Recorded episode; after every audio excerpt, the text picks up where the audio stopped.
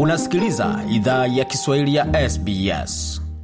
Karibu tena katika makala idhaa ya Kiswahili ya SBS. Uko na migode migerano. Hivi sasa ni saa sita na kwa sasa sekundi chache iwe saa sita unusu kwa masaa mashariki ya Australia. Vilevile vile ni saa nne dakika na ishirini na tisa vilevile kwa masaa ya magharibi ya Australia. Yapo mengi ambayo tumeandalia kwa leo, lakini tuanzie kwa swala zima la uraia na sherehe za uraia na takriban halmashauri za jiji 80 kote nchini Australia zimeamua kubadili tarehe ya sherehe za kila mwaka za viapo vya uraia kutoka Januari 26. Wakati watu wengi wamepongeza uamuzi huo kama hatua katika mwelekeo sahihi, baadhi ya Waustralia hawana uhakika kuhusu uamuzi huo.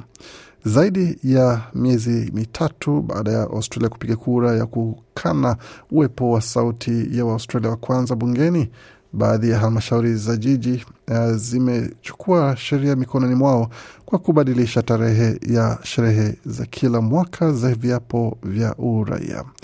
Januari 26 ni siku kuu ya Australia, na katika tarehe hiyo ndipo halmashauri za jiji huandaa sherehe za viapo vya uraia, ila hiyo ni tarehe pia katika mwaka 1788 iliyoashiria mwanzo wa ukoloni.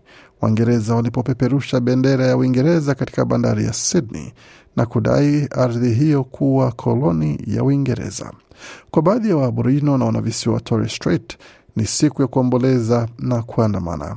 Kubadili mitazamo kwa Januari 26 kumefanya zaidi ya halmashauri za jiji 80 zibadili tarehe hiyo kwa sherehe za viapo vya uraia. Halmashauri ya jiji ya Fremantle ambayo iko magharibi Australia ni miongoni mwa halmashauri za jiji zilizoahirisha sherehe hizo hadi Januari 27. Halmashauri hiyo imeahidi pia kuhamisha mtazamo wa tarehe hiyo kutoka sherehe na kuelekea kwa kusoma ukweli, hatua ambayo imekaribishwa na wengi. I think it is a fantastic idea. Like, think myself, I would like to learn more. Mzungumzaji huyo anasema kwamba nadhani ni wazo zuri. Nadhani mimi binafsi ningependa jifunza mengi zaidi kuihusu. Huwa nasikia mambo kadhaa na huwa siisherekei au kufanya juhudi yoyote kuihusu. Kwa hiyo nadhani inaweza kuwa wazo zuri. Wadau wengine mjini Fremantle kama Mary Dight walieleza shirika la habari la NITV kuwa kubadilisha tarehe hiyo haitoshi. I don't think there should be Australia Day at all. Um, the land was already Anasema sidhani Australia, siku ya kuu ya Australia inastahili kuwa kabisa.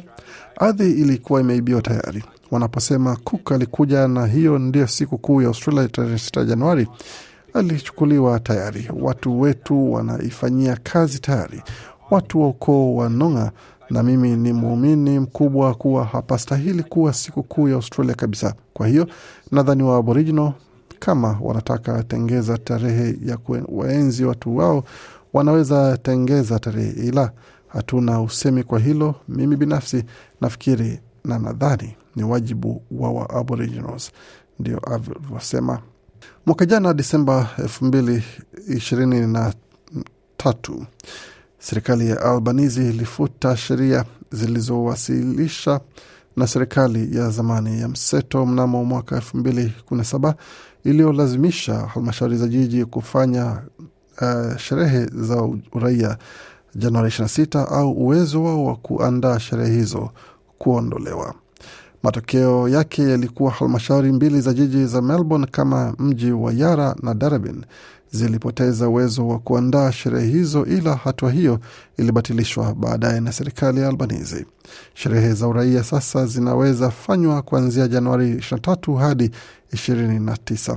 Katika miaka hivi karibuni, wito wa kubadilisha siku kuu ya Australia kutoka Januari 26 imeongezeka wakati uelewa wa umma na elimu kwa madhara ya tarehe hiyo kwa Waustralia wa kwanza imeongezeka kupitia kazi ya wanaharakati wa jumuiya ya Australia wa kwanza na wanasiasa. Maandamano ya kila mwaka yakichukua uh, nafasi ya waride za sherehe jimboni Victoria, wakati mwaka jana serikali ya jimbo ilifuta kimya kimya matukio ya sikukuu ya Australia. Wakati uunguji mkono umeongezeka kwa hoja ya kubadilisha tarehe, baadhi ya Waustralia bado wanapiga wazo ama wanapinga wazo hilo, kama wanavyoelezea hapa. I think truth telling has a, a legitimate place and And, and it should happen, but I don't think it should interfere. Nasema nadhani kusema ukweli, kuna nafasi sahihi na inastahili fanyika, ila sidhani inastahili ingilia kati sikukuu ya Australia. Sikukuu ya Australia kwa mtazamo wangu inajumuisha kila mtu na inahusu kila mtu bila kujali dini, rangi yake na vitu kama hivyo. Nadhani tuendelee tu kusherekea sikukuu ya Australia na pengine tuwe na siku nyingine ya kusema ukweli inayohusiana na masuala ambayo watu wanapata mabaya. Mwaka huu jimbo la New South Wales itafanya matukio ya sikukuu ya Australia Januari 26 kwa mandhari ya tathmini, heshimu, sherehekea. Yvonne Weldon ni mwanamke kutoka ukoo wa Warajuri. Yeye ni diwani huru katika jiji la Sydney na ni mwakilishi wa shirika la Metropolitan Local Aboriginal Land Council pamoja na kuwa naibu mwenyekiti wa baraza ya sikukuu ya Australia ya jimbo la New South Wales. Amesema badiliko hilo linaonyesha mabaraza hayo yanasikia kile ambacho watu wanataka. It's a reflection of how local councils are engaging with the local community, strangely enough. And Anasema ni taswira ya jinsi mabaraza ya halmashauri ya jiji yanashirikiana na jumuiya, na ajabu ni kwamba kumekuwa na unaweza kuwa raia katika siku yoyote iliyochaguliwa kwa ajili ya sherehe hizo. Na kwa hiyo jinsi ninavyofikiria baadhi ya halmashauri na jumuiya za mabadilishi jinsi zinavyoshiriki uh, katika hali yenye maana na jumuiya zao. Amesema pia kwamba chochote ambacho watu wataamua kufanya siku ya Januari 26 daima ni muhimu kuwa na mazungumzo ya ukweli kuhusu siku hiyo. Oh, look, you know, we, we are diverse groups. We, uh, there is many ways that people will not participate in these type of events. There are people Anasema, tazama, sisi ni vikundi vyenye utofauti. Kuna namna nyingi ambazo watu hawataweza shiriki katika baadhi ya matukio hayo. Kuna watu watakao uh, kuja katika tukio la Januari 26 hapa na tena wataondoka hapa waende kujumuika na watu wa ukoo wao pia, ambacho ndicho mimi hufanya.